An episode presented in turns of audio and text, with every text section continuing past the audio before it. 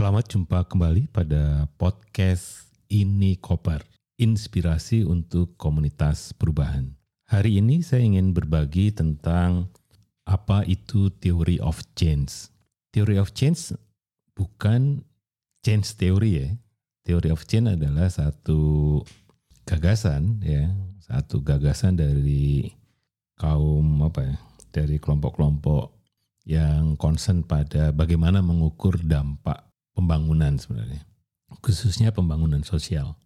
Nah, teori of change perkembangannya sebenarnya sangat baru ya. Jadi kalau dari pemikirannya juga baru ya pertengah tahun 80-an, kemudian tahun 90-an banyak dipercakapkan di Amerika sebagai sebuah kritik pada pendekatan logical framework yang sangat dominan dan dipakai oleh banyak organisasi, lembaga, baik pemerintah, kemudian private sector maupun organisasi-organisasi non pemerintah. Saya sendiri tertarik pada theory of change itu pada tahun 2010 saat diundang oleh HIVOS, sebuah lembaga dana ya dari Belanda yang waktu itu baru di tahapan awal mengembangkan theory of change.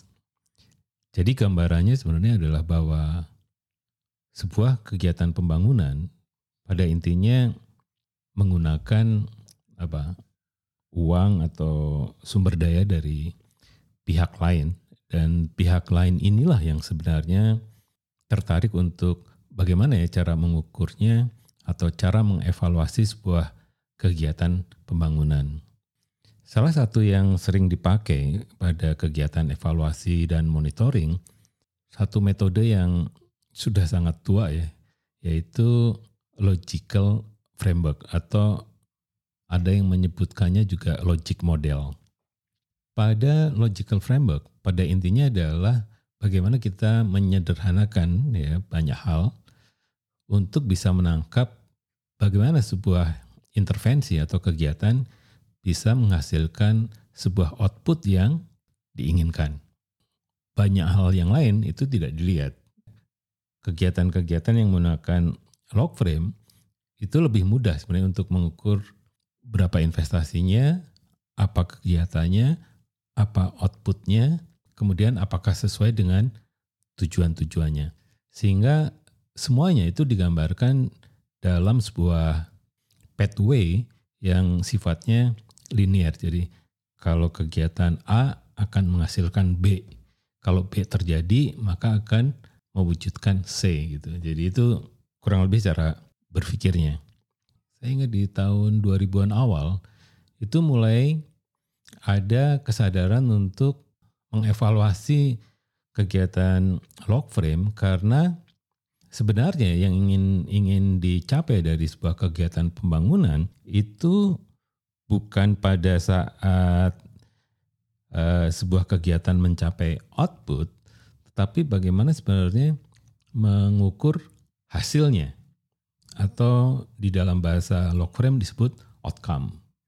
Nah, di outcome inilah yang sebenarnya orang menyebutkannya ada the middle apa the missing middle. Ya, jadi ada yang hilang karena ketika mencapai outcome tidak seluruhnya sebenarnya dikontrol oleh sebuah kegiatan yang telah dirancang. Karena hasil itu adalah itu kumpulan atau kumpulan kontribusi dari banyak pihak untuk bisa melahirkan outcomes. Jadi ada kemudian yang dikembang, dikembangkan oleh beberapa pihak dan saya mengenalnya dari kawan-kawan di Kanada atau organisasi-organisasi di Indonesia yang berafiliasi dengan kawan-kawan di Kanada menggunakan result based management atau RBM. Itu bagian dari upaya menyempurnakan logical framework. Jadi ini tahapan tahapan-tahapan pengembangan tools ya untuk bisa mengevaluasi atau membuat perencanaan yang basisnya yang pertama logical framework atau logic model, yang kedua result based management. Baru di tahun 2010-an itu memang ya kalau kita lihat 2008 kan ada krisis ekonomi ya.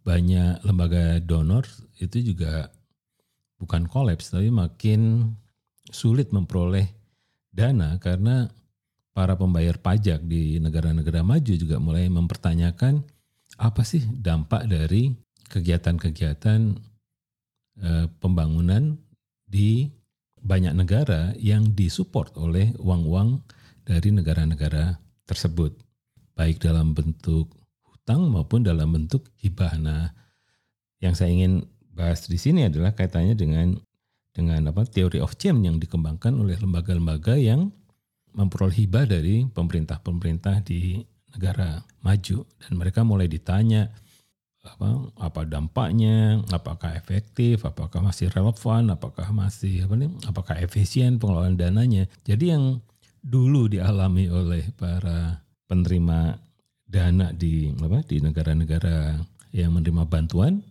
itu mulai juga ditanyakan kepada lembaga-lembaga donor yang berafiliasi dengan pemerintah. Nah, kemudian muncul gagasan tentang teori of change.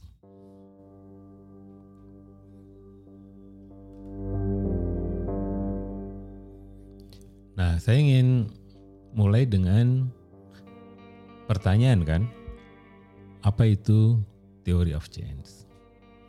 Jadi teori of change saya juga dulu menerjemahkannya sebagai bahwa setiap orang itu pasti punya teori of change. Jadi setiap organisasi sebenarnya juga punya teori of change-nya sendiri. Di dalam dokumen-dokumen tentang teori of change, teori of change dilihatnya sebagai sebuah apa ya kayak keyakinan orang ya itu bisa sadar maupun tidak sadar tentang bagaimana sebenarnya dunia ini berubah gitu. Bagaimana orang melihat dan memahami jadi bagaimana orang memahami perubahan itu sebenarnya dibentuk dari keyakinan bawah sadarnya yang muncul atau yang disokong dari pengalaman hidupnya, bagaimana bagaimana berinteraksi dengan alam sekitarnya dan juga interaksinya dengan masyarakatnya.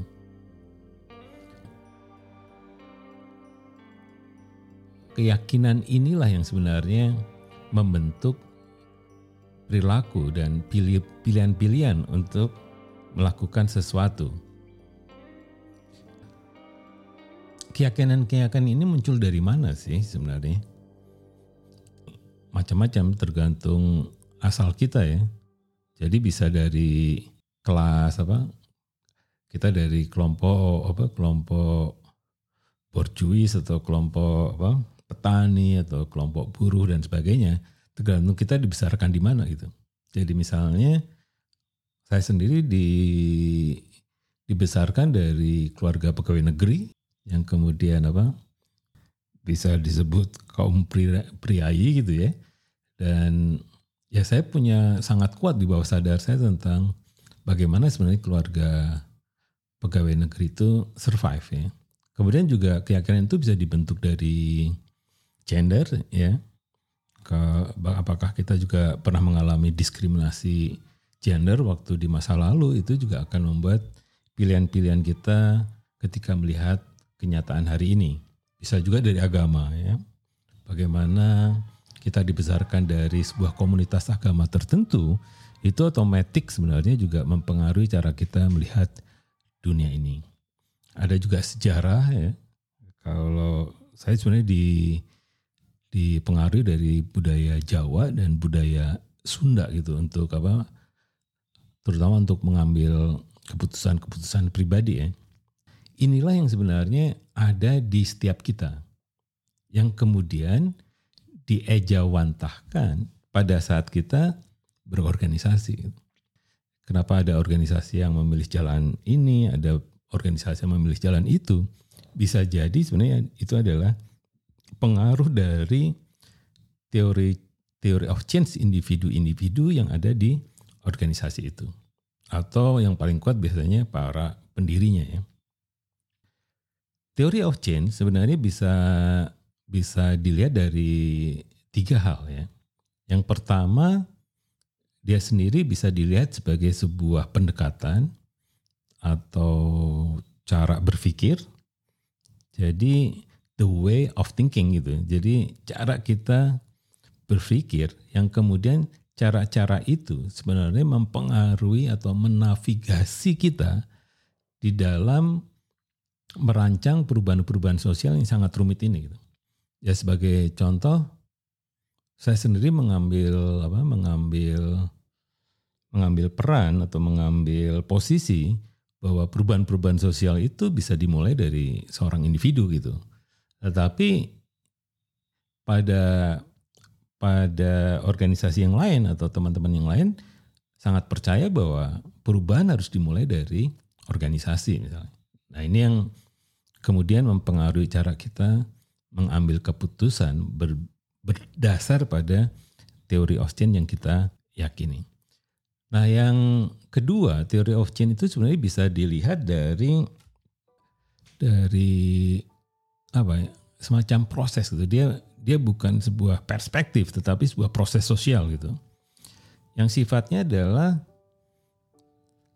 proses yang melibatkan satu analisa, kemudian juga proses refleksi, proses pembelajaran yang kemudian orang menemukan apa jalan terbaik untuk melakukan perubahan. Jadi yang di perspektif yang kedua adalah teori of change adalah sebagai sebuah proses sosial. Yaitu biasanya tahapan-tahapan ya, berisi tahapan-tahapan, kemudian pertemuan-pertemuan, kemudian perumusan-perumusan, debat, diskusi dan sebagainya itu juga bisa disebut sebagai teori of change.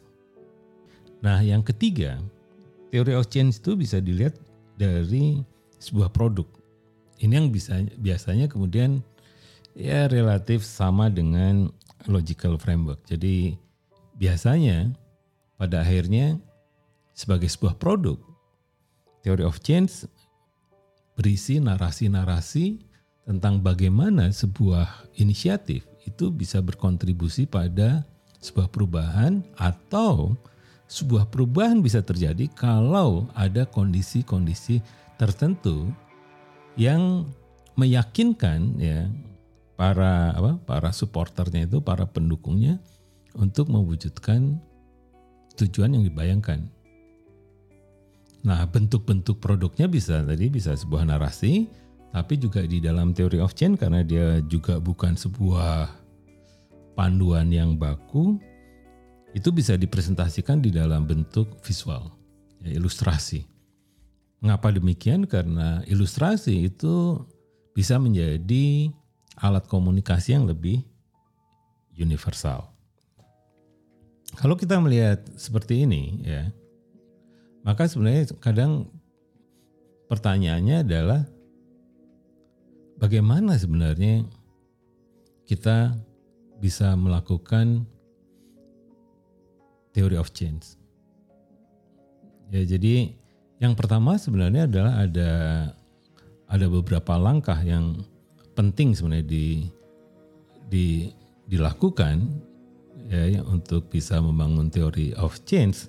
Tapi sebelum itu saya ingin ingin apa menjelaskan juga tentang perbedaan antara teori of change dan logical framework. Teori of change sebenarnya adalah memberikan peluang untuk kita berpikir lebih kritis. Untuk apa sebenarnya? Karena teori of change percaya bahwa perubahan-perubahan itu adalah sebuah sebuah proses yang kompleks. Ya, jadi misalnya kalau ingin kita mengubah dari kualitas pendidikan yang rendah menjadi kualitas pendidikan yang tinggi, itu bukan soal sederhana misalnya hanya membangun sekolah mempersiapkan guru yang berkualitas, menyiapkan bahan bacaan yang lengkap, kemudian menyediakan transportasi untuk murid dan guru. Ya tidak bisa berhenti hanya seperti itu karena setiap kebudayaan itu punya juga keyakinan-keyakinan sendiri untuk menyekolahkan anak-anaknya gitu. Nah, sedangkan di logical framework dinyatakan bahwa sebenarnya perubahan itu simple. Ya, untuk untuk membuat pendidikan berkualitas siapkan A, B, C, D. Pasti pendidikan itu keren gitu. Nah di teori of change tidak seperti itu. Yang kedua, teori of change itu sifatnya itu lebih sebagai pathway of change. Jadi bukan roadmap gitu. Jadi isinya itu rangkaian yang rumit.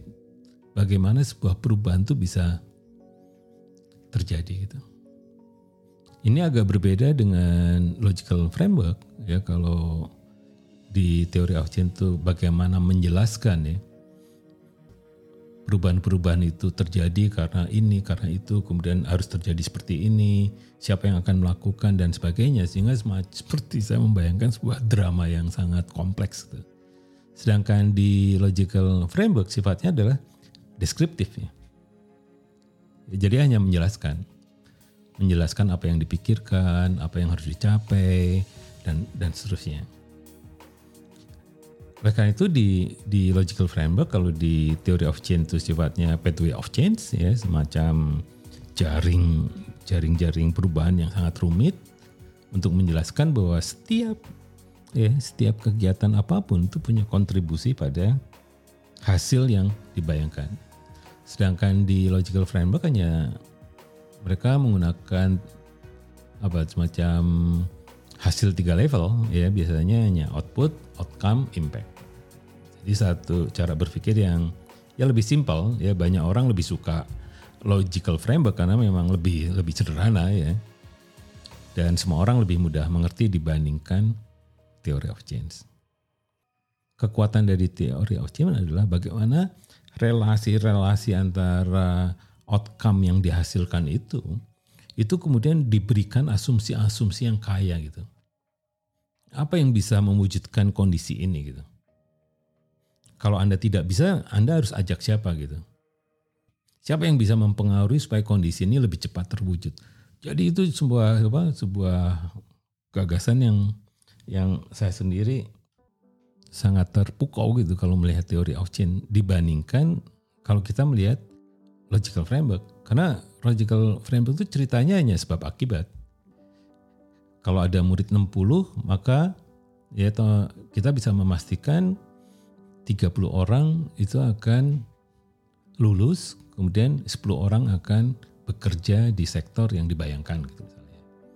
Ya sangat sederhana sehingga untuk pembiayaan, untuk monitoring, untuk segalanya lebih mudah. Hanya apakah itu sesuai dengan kenyataan ini yang menjadi menjadi concern dari teori of change. Nah, teori of change sendiri sebenarnya adalah buah dari kemampuan orang mengartikulasikan bagaimana sebenarnya perubahan-perubahan di dalam pembangunan itu bisa diceritakan dari mulai awal gitu ya. Jadi bukan dibangun dari asumsi-asumsi yang terjadi di eksternal dirinya gitu. Nah dengan cara ini, teori of change sebenarnya memberikan harapan pada organisasi-organisasi yang relatif kecil bahwa mereka punya cerita-cerita ya sekecil apa pun intervensinya itu bisa mengkaitkan saya ingin membuat sebuah pelatihan seperti ini, siapa ya pesertanya? Nah, peserta ini menjadi menjadi menarik. Harus pesertanya harus mempunyai A, B, C, D supaya punya impact seperti ini. Di mana cari pesertanya dan seterusnya. Jadi tidak sesimpel bahwa ada training, kemudian ada impact gitu. Tapi trainingnya sendiri menjadi sebuah cerita yang sangat menarik. Membangun teori of change itu bagaimana caranya? Ya, sebenarnya ada tujuh tahapan yang saya sering gunakan. Yang pertama sebenarnya adalah memastikan prinsip prinsip-prinsip yang yang ingin dibangun di theory of change. Jadi yang tahap pertama itu sebenarnya untuk apa sih kita bisa membuat theory of change. Nah, prinsip-prinsip ini menjadi penting karena ada kaitannya dengan pilihan-pilihan nanti pada saat melakukan kegiatan ini boleh nggak ya untuk mewujudkan itu karena kalau hanya kalau kita tidak punya prinsip atau nilai-nilai tertentu untuk mewujudkan misi, maka cara apa pun bisa dilakukan. Yang penting tujuan tercapai.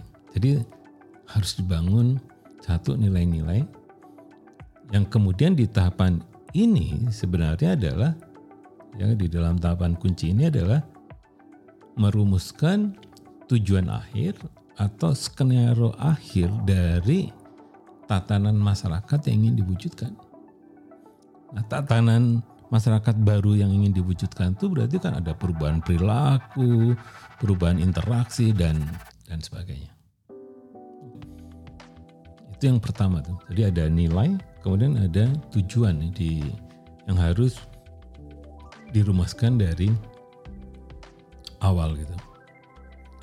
Nah, tahapan kunci yang kedua sebenarnya adalah memastikan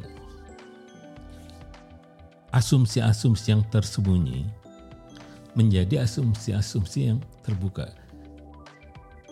Ya sering kita asumsi itu ada di kepala kita masing-masing ya.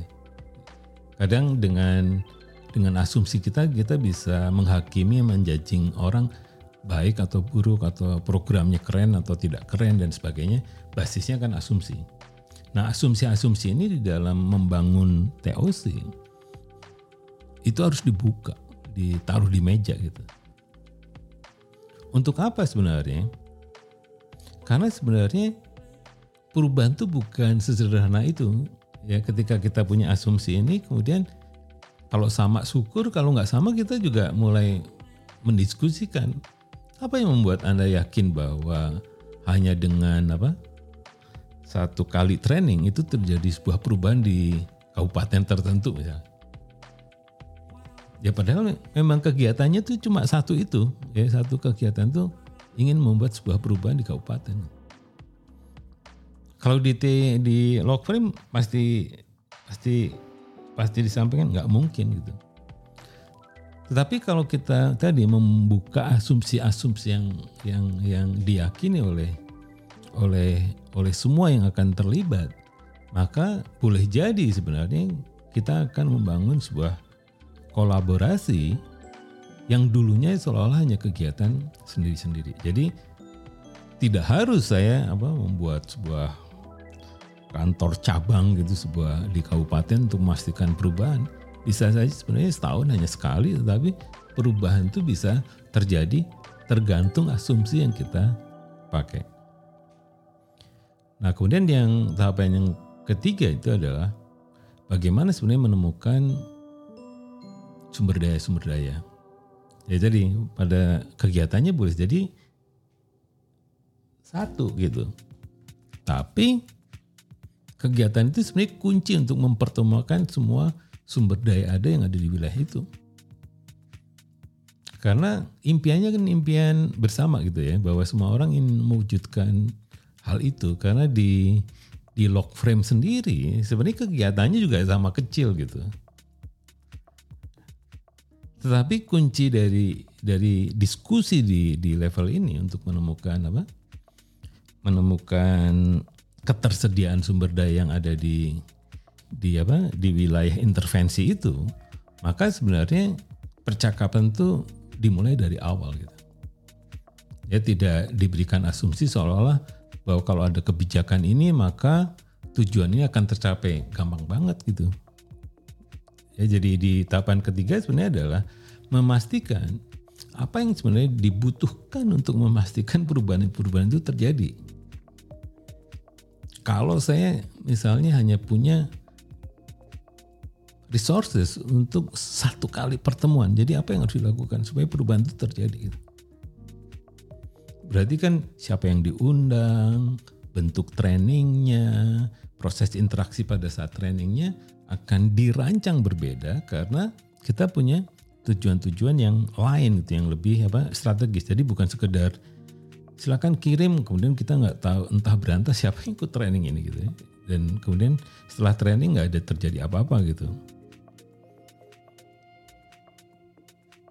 di tahapan keempat sebenarnya sering juga disebut apa ya semacam kalau teori of change kemudian sebenarnya harus ada rencana kerjanya juga. Cuma rencana kerja di sini disebutnya juga sebagai theory of action.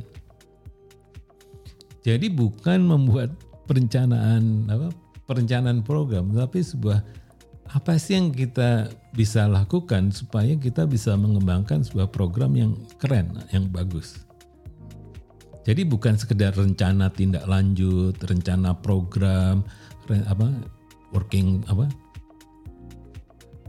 working plan gitu apa macam-macam ya semacam istilahnya itu ya. Ada yang rencana tindak lanjut program tahunan dan sebagainya. Bukan itu maksudnya bahwa tapi rencananya apa? Supaya kondisi itu terwujud gitu. Apa yang kita bisa lakukan di sisi organisasi itu apa yang bisa lakukan di sisi yang lain siapa yang bisa membantu supaya kondisi itu terwujud gitu jadi di sini balik lagi ke yang kedua asumsi itu sangat menentukan pada saat kita membuat rencana kerja. Nah, rencana kerja itu bisa di leveling ya, karena di theory of change itu pada saat kita nanti membuat pathway of change, ya salah satu yang penting sebenarnya adalah bahwa harus ada domain of change. Jadi ada area perubahan mana yang mau diintervensi. Nah, setiap area perubahan itu itu punya apa punya teori of actionnya sendiri-sendiri. Lain sebenarnya juga setelah semuanya oke okay itu maka karena dia sifatnya terbuka maka apa ya siapa saja yang sebenarnya mau semacam arisan ya siapa yang ingin support inisiatif ini kalau beberapa hal sudah diambil, saya pernah melakukannya di sebuah apa ya satu subdistrik kali ya. Tapi itu 19 kecamatan itu. Ya masing-masing kecamatan semacam mengambil, ya, mengambil tanggung jawabnya saya yang akan melakukan ini. Terus kelompok ibu-ibu saya yang akan melakukan ini. Jadi semuanya kalau terbagi habis keren, tapi kalau tidak terhabi, terbagi habis waktu itu saya diamkan tapi pada tahun kedua atau tahun ketiga inisiatif itu diambil oleh stakeholder yang lain. Di sini intinya adalah kita bukan sedang membuat rencana program yang seolah-olah bisa dikontrol oleh kita secara 100% tetapi justru membangun sistem yang terbuka supaya banyak pihak tertarik untuk mewujudkan impian yang dibangun. Nah, impiannya sendiri memang berbeda ya. Jadi impiannya itu bisa berupa mozaik ya. Jadi bukan sebuah impian yang tunggal gitu, tapi sifatnya memungkinkan semua orang bisa berkontribusi untuk mewujudkan impian itu. Yang keenam sebenarnya kita bukan sedang membangun blueprint, tapi tadi membangun sebuah perspektif yang kemudian bisa membantu orang melakukan mempersiapkan sebuah mekanisme cara belajar yang yang komprehensif supaya teori of change itu bukan sesuatu yang menjadi tirani bagi dirinya atau untuk organisasinya melainkan itu menjadi semacam apa ya lautan peluang yang memungkinkan orang ya tadi berpindah track, kemudian pindah ke sini, pindah ke sana, sesuai dengan kondisi-kondisi yang berkembang yang itu ingin dipastikan bisa berkontribusi pada tujuan yang sudah didefinisikan. Gitu. Di tahapan akhir adalah bagaimana membangun sebuah mekanisme ya, supaya sikap kritis pada teori of change-nya itu masih terus terus dihidupkan. Ya jadi harus ada mekanisme untuk apa koordinasi, mekanisme untuk melakukan integrasi, mekanisme untuk melakukan agregasi kalau ada apa ada hal-hal yang yang apa yang yang membuat masalah dan dan sebagainya. Ya kemudian juga bagaimana pengetahuan-pengetahuan itu dikelola ya. Bagaimana sebenarnya membangun komunikasi juga engagement dengan berbagai pihak supaya tujuan-tujuan itu bisa diwujudkan. Dan yang paling penting sebenarnya juga membangun cara-cara cerdas untuk membuat komunitas publik dan sebagainya itu terlibat di inisiatif yang sedang dibangun. Jadi dengan teori of change itu akan mengembangkan sebuah budaya bekerja yang berbeda karena sebenarnya tujuan itu hasil dari sumbangan berbagai pihak bukan dari segelintir orang yang merencanakan itu. Karena di dalam teori impact jangan-jangan sumbangan kita pada dampak yang kita inginkan itu hanya satu persen atau bahkan di bawah satu persen. Yang lainnya dari mana? Dari pihak-pihak lain. Oleh karena itu teori of change itu menjadi peluang bagaimana impact itu bisa dibangun dari awal untuk memastikan semua orang yang memang menjadi stakeholder maupun aktor terlibat di dalam inisiatif perubahan ini. Jadi itu saja perkenalan dengan teori of change. Ya, mudah-mudahan sebagai pengantar bisa di, dipahami bahwa teori of change percaya bahwa perubahan-perubahan sosial itu sangat kompleks sehingga membutuhkan apa? satu pembongkaran untuk memastikan semua hal bisa berkontribusi sesuai kapasitasnya masing-masing. Terima kasih untuk menyimak. Demikianlah isi dari ini koper edisi ke-55 dan sampai jumpa pada edisi berikutnya.